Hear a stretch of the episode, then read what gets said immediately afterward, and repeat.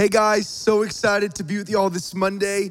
If you don't know who we are, my name is Brian. I'm a part of a community called One Voice Student Missions. We've been reaching public schools all across the country for the last decade. If you'd love more information about who we are, you want to get involved in reaching schools or sewing into what we do, you can visit www.ovsm.com. I want to invite out my friend Manny real quick. Just right before we started on, he was telling me how I need to be a little bit more sporadic. And so I just wanted to invite him up here. Manny, I know you've been, he's been running with me for almost 6 years now.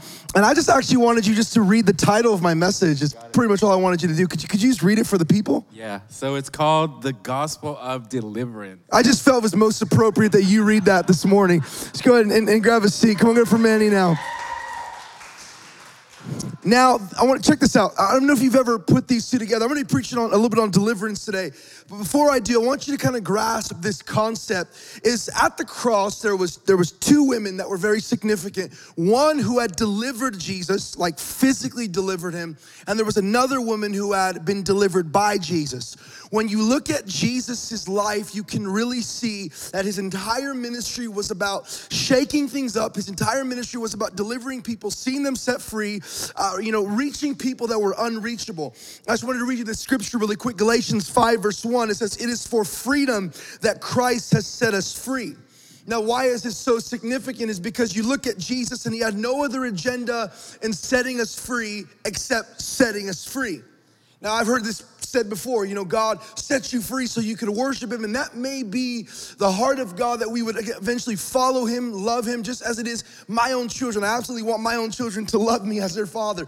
But Jesus's agenda in setting you free was simply to set you free. Now let me continue this verse. "Stand firm then, and do not let yourself be burdened again by the yoke of slavery," which is talking about sin. Now, when I look at the life of Jesus, I could see that everything he did pointed back to the Father. Every miracle, every healing, and I actually wanted to list a few things that he did. And as I begin to list these, I want you in your houses, in your rooms, in your cars, wherever you're at, to just get wild, because I feel like when we talk about the things Jesus has done, it should absolutely excite us. And if you didn't know he did anything on the earth, let me read a few things. Jesus was one that turns water into wine at the wedding. Jesus heals the official's son at Galilee. Jesus drives out an evil spirit from a man in Carpena. I think I said that wrong. Jesus heals Peter's mother-in-law who's sick with a fever. Jesus heals many who were oppressed at evening. First miraculous catch of fish was at the lake. Jesus cleanses a man with leprosy. Jesus heals a centurion's paralyzed servant. Jesus heals a paralytic who was let down from a roof. Jesus heals a man with a withered hand on the Sabbath. Jesus raised up a widow's son from the dead in Nain. Jesus calms a storm on the sea. Jesus casts out demons into a herd of pigs. Jesus heals a woman in a crowd with an issue of blood. Jesus raises Jairus' daughter back to life. Jesus heals two blind men. Jesus heals a man who's unable to speak. Jesus heals an invalid at the pool of Bethesda. Jesus feeds 5,000 plus women and children. Jesus walks on water. Jesus heals many who were sick just by the touch of his garment. Can you already follow me? And you can see that Jesus's ministry was proactive. It was not passive. Jesus's ministry was fully about deliverance. And we were talking the last few weeks, and I've been able to speak on just anxiety, on fear, off of emotions and off of feelings. But when you get past those things that hinder you, you can actually see there's power in the gospel that we preach. Let me continue here. Jesus heals a man born blind by spitting in his eyes. Actually, he spit in the dirt and wiped it in his eyes. Jesus heals a boy with an unclean spirit. Come on, that's good news there. Jesus heals a blind, mute, and demon-possessed person. Jesus heals a woman who had been crippled for 18 years. Jesus heals a man, again, on the Sabbath. Jesus cleanses 10 lepers on his way to Jerusalem. What a boss. Jesus raises Lazarus from the dead. Jesus restores the sight to the man in Jericho. Jesus withers the fig tree on the road from Bethany. Jesus heals a servant whose ear was severed when he was arrested. And you could see throughout the life of Jesus, again, that in no way his faith, in no way his relationship with God was passive. He was all about deliverance. He was all about action. And his ministry never sat back and watched other people suffer. When I was reading the different passages and the miracles of Jesus, this is what I caught a glimpse of. Is Jesus in no way delighted in the suffering of other people. Jesus in no way sat back. You know, I think I mentioned the last few times that I had gone to some of the protests that were going on in Los Angeles. And one of my main motivations was I wanted to go there. I wanted to hear the experiences of people, but be a light of Christ in these places. And I feel like there would have been nothing in Jesus today that would have kept him behind his flat screen watching the news. He would have went out to those streets and proclaimed the good news. There was nothing passive, and he could not sit back as people suffered. Yet we've adopted this idea that we can live a Christianity and a life that not even Jesus lived. We've adopted this mindset that it's okay if I quote some scriptures, or it's okay, I don't know where this concept came from. You might have heard it before, these drive-by prayers. I want to encourage you that the days of drive-by prayers are over, but the days of action have arrived, where you're not just going to drive by and say, God bless them, God touch them, God give them $20, but where you would actually stop your vehicle and there would be action. There would be action that would lead to deliverance. And a lot of times when we think of deliverance, man, we think of someone getting a demon cast out of them, and that absolutely is deliverance. I do believe that people need to be set free from demons and all types of oppressions, but there's also deliverance that takes place when you're kind to someone. There's also deliverance that takes place when you're not just telling them the gospel, you're showing them the gospel. There is also moments of deliverance that take place in our own lives. A lot of times I've realized that Jesus will have me go do something for someone because there's deliverance that needs to take place in my life. Maybe God will say, go give this person $100 because I need to be delivered from poverty, because I need to be delivered from unbelief. You following me? Is anyone following me? Jesus was willing to go where no one went, pray for those no one would pray for, teach those that were unteachable. And I love this. He was willing to send those that everyone seemed or deemed to be unworthy. And when I see the idea of who Jesus thought would be the greatest deliverer of men and women, and who he thought would be most fit to preach the gospel and pave the way for him, one person comes to mind. Probably thinking, who is it? It's Peter, James, John, none of them. When I think of the person that Jesus chose to be a deliverer of men and women, to pave the way for his coming, to proclaim the good news, actually, when you look at scripture, probably in my opinion, and what I gather from scripture, to be the first real evangelist, he chooses someone who does not have a Bible degree, they have a terrible past. He doesn't pick someone with a great following. He picks someone that was actually shamed by many. He doesn't pick someone with a big ministry. He picks someone with many failed marriages. And in John 4, you see a picture of who Jesus qualifies to be the deliverer in Samaria. You see this encounter that Jesus has. And I want you to bear with me as I begin to read some lengthy scripture here. Okay, I know a lot of times when we begin to read, you kind of tune out. Do me a favor, just shake a little bit wherever you're at. And I want you to focus in. If you need to put your phone to your ear a little bit, if you're listening on your phone, you're watching through Instagram or Facebook, you need to lean into your computer a little bit. Lean in for this next part. And I want to read you this in John chapter 4, verse 7. It says, there came a woman of Samaria to draw water. Jesus said to her, give me a drink. For his disciples had gone away into the city to buy food. Therefore the Samaritan woman said to him, how is it that you, being a Jew, ask me for a drink, since I am a Samaritan woman? For Jews had no dealings with Samaritans. I mean, you want to talk about divide. You want to talk about division amongst people. It's nothing new that we're experiencing today in America. This has been going on for centuries. I believe what's fueling the division of race is simply what's been fueling it since the beginning. It's that sin has corrupted the hearts of men, and it does not allow us to see people as God sees them. But here Jesus, I love this verse because he's going against culture. He's going against what other people would have done in this day. When other people would have said, Ben, the good news is not for you because you're from this area. You look like this. You're these types of people. Jesus goes to those very people. Verse 10, it says, Jesus answered her and said, if you knew the gift of God and who it is that says to you, give me a drink, you would have asked him and he would have given you living water. And she said to him, sir, you have nothing to draw with and the well is deep. Where then do you get living water? Verse 12, you are not greater than our father Jacob, who gave us this well and drank of it himself and his sons and his cattle. And Jesus answered, everyone who drinks of this well will thirst again. But whoever drinks of the water that I give him shall never be thirsty. But the water that I give him will become in him a well springing up to eternal life. Verse 15, and the woman said, sir, give me this water so I will not be thirsty, nor come all this way here to draw. And he said to her, call your husband to come here. And this woman answered, I have no husband. And Jesus said to her, you say this correctly, I have no husband. For you have had 5 husbands, and the one whom you're with now is not your husband. This statement that he says here, highly offensive. I know most of us were thinking, man, Jesus, this is jacked up. Like you are calling out this woman's junk. But you know what's so powerful about this is you don't understand the love that God has for you until you fully understand the mess he knows about you. I'm gonna say that again.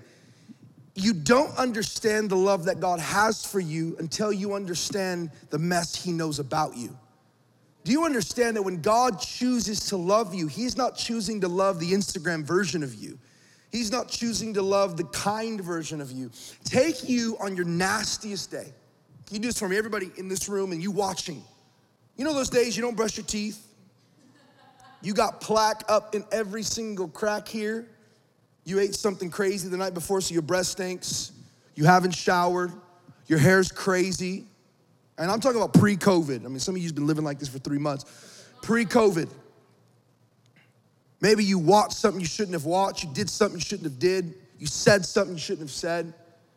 You feel the worst shame and guilt. Imagine you on your nastiest, raunchiest day. Like it's just bad. And Jesus looks at you and says, that's what I want. Now we can fathom that Jesus wants us when we're in a service, when we're going to church, when we're reading our Bibles, but it's so offensive for us to fathom that he actually wants us when we're jacked up. Jesus calling out this woman's mistakes wasn't him pointing out a fault that you could not be freed from. It was him letting her know, I fully know who you are. I'm about to send you to do the craziest thing. You are about to change history in your region. But before you go, I want you to know that you haven't bamboozled me. I absolutely 100% know that the person that's gonna deliver so many other people right now is gonna get delivered in this very moment. You following me? This woman said, sir, I perceive that you're a prophet. Our fathers worshiped in this mountain, and you people say that in Jerusalem is a place where men ought to worship. And Jesus said to her, woman, believe me, an hour is coming when neither in this mountain nor in Jerusalem will you worship the Father. You worship what you do not know. We worship what we know, for salvation is from the Jews. But an hour is coming, and now is, when true worshipers will worship the Father in spirit and in truth. For such people, the Father seeks to be his worshipers. God is spirit, and those who worship him worship in spirit and truth. And the woman said to him, I know that the Messiah is coming. When that one comes, he will declare all things to us. And Jesus said to her, check this out, I who speak to you am he. At this point, his disciples came and were amazed that he was speaking with this woman. And yet no one said, what do you seek? Or why do you speak with her? They knew better.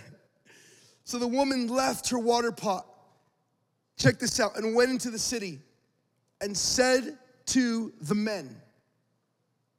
Now, as our crew gets back up here, I want to worship with you a little bit at the end, but I want you to focus in on this, on the statement of what's happening here.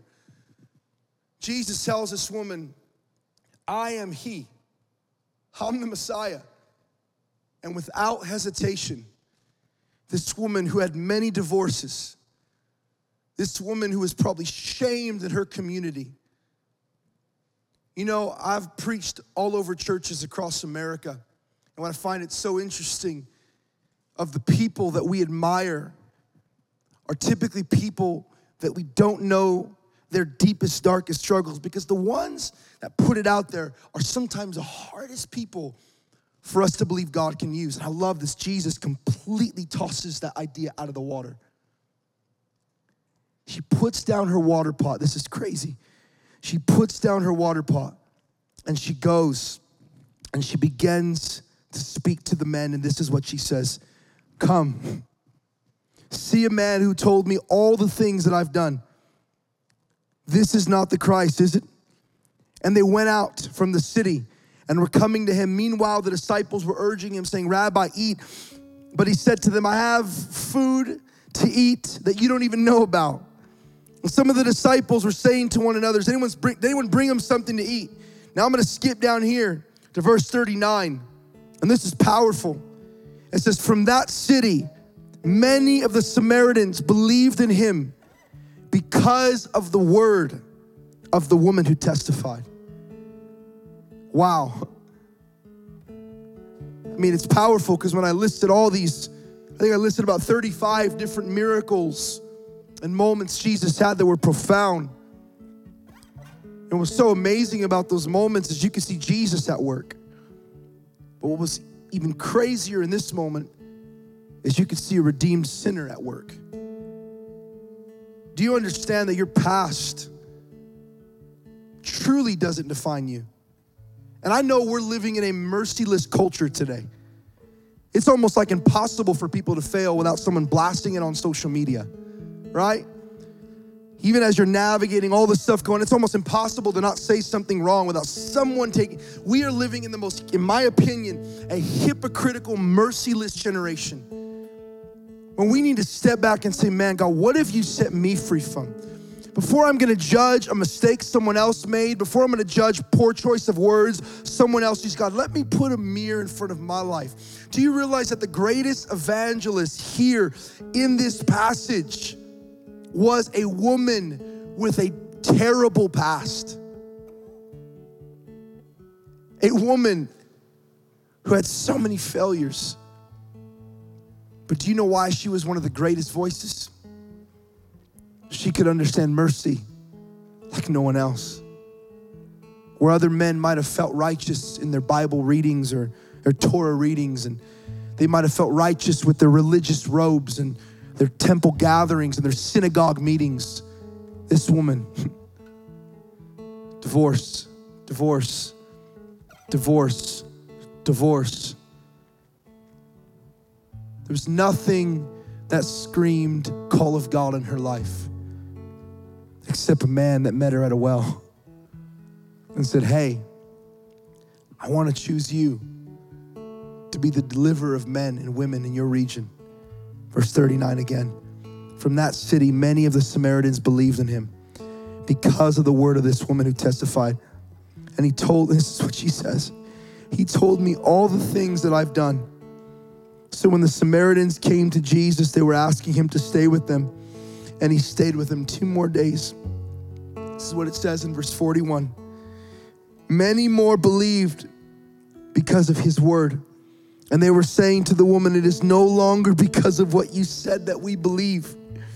For we have heard for ourselves and know that this one indeed is the Savior of the world. Man. One broken woman's testimony delivers a region of people. Why is that profound? When I look at my own life, I come from a broken family. I've said this many times. Still, so many things I'm working out in my own life. I'm a 29-year-old who for the last 11 years have not had the privilege of growing privately. Which means when you lead, everything you do, whether it's good or it's bad or it's rough, it's kind of on display, and you learn to navigate different things. And I look back at my life and I realize, why is it that God has opened my mouth to proclaim good news? Oh, because just like this woman, I had a well experience. I may not have had 5, 6 marriages, but I remember being 16, depressed and broken. I remember being 16 years old, hating myself. I remember being hospitalized, many people don't know this, at 15 years old for anorexia because I had lost 100 pounds because I just hated who I was. I can relate to this woman more than you could possibly ever think. And I remember the moment Jesus saved my life and I went back into my school and I went back into my house and I went back into my city and I just began to tell people about him. I'm like, man, you guys, I know that I may sound crazy. I know just last week I was doing all these things, but I met a man and he set me free and I don't know how to explain it, but my chains are gone. Like, I've been delivered. You know, this word saved, we sometimes don't fully understand the concept of it, but it actually means sozo. And in this original language, and in the Greek, which it was written here in the Bible, this word has three different meanings. It means to be rescued, delivered, and healed. And most people at salvation stop at the rescue part, not realizing that Jesus longs to deliver you. I want to pray for some of you because I believe this, that everyone who's had deliverance is going to become a deliverer. Come on, everyone who's been delivered from something. And maybe you're watching and you're like, I haven't had deliverance. I believe God's going to break pornography off your life. I believe God's going to break addiction off your life. God's going to break drugs. He's going to break alcoholism. He's going to break hypocrisy. He's going to break these things. You know, I've learned so much being married. I've learned persistence in times where it's really awesome, and I learned persistence in time where it's crazy. And today I sat with my wife, it was her birthday, and we went and we just had a moment together. And it's crazy because I'm sitting there and I'm thinking, man, like, we've been married almost 6 years. There's been really awesome moments. There's been moments there's been trying. But I could see the mercy of God that's been in our relationship. And I want to pray for you, for those of you who are watching. And I want to do something that we haven't done before. If you are watching and there's something you need deliverance from, would you just touch your screen? I know this might be a little bit different. I can't be with you physically in the room. If you're watching on a computer, if you're watching on an iPad, if you're on your phone, just touch your screen. I want to pray for you. Lord, I just pray in the name of Jesus for deliverance, God. True biblical deliverance on people that are watching now. Deliverance from fear, from anxiety, from shame, from guilt, condemnation, from addiction, from brokenness, from sickness. In the name of Jesus, I command sickness to leave bodies right now. I pray for deliverance even from just religion. People that are just so caught up in a system of works that they've missed grace. I pray, Jesus, that you would deliver us from just being so, God, sucked in by the culture of today. I pray you deliver us from the fear of man, fear of opinions, Lord. And I pray in the name of Jesus that you would come. And I just pray you would raise up deliverers right now. You'd raise up people that will take the gospel. You're gonna raise up people that'll say, man, it is my duty, just like this woman, to go and tell my region. And maybe your region's your neighborhood. Maybe it's your home. Maybe it's your friends. You know, we've been doing these watch parties on Facebook every week. And man, it's so crazy because one of the girls that stays with us, she's like, oh my God, I remember that person. We used to smoke weed together. And, oh, that person, we used to party. I mean, they're jumping on. They're hearing the good news. And this woman is also being a voice, just like this woman at the well. There are so many ways today that you can get the good news out. I want to encourage you. Maybe it's jumping on your phone and doing a minute-long video of just sharing what God's done in your life. You have no idea how that could impact somebody. So Lord, I just pray in the name of Jesus that people will receive the calling, God, to be a deliverer. That they will receive the calling to go out and to see the captive set free. In Jesus' name, amen.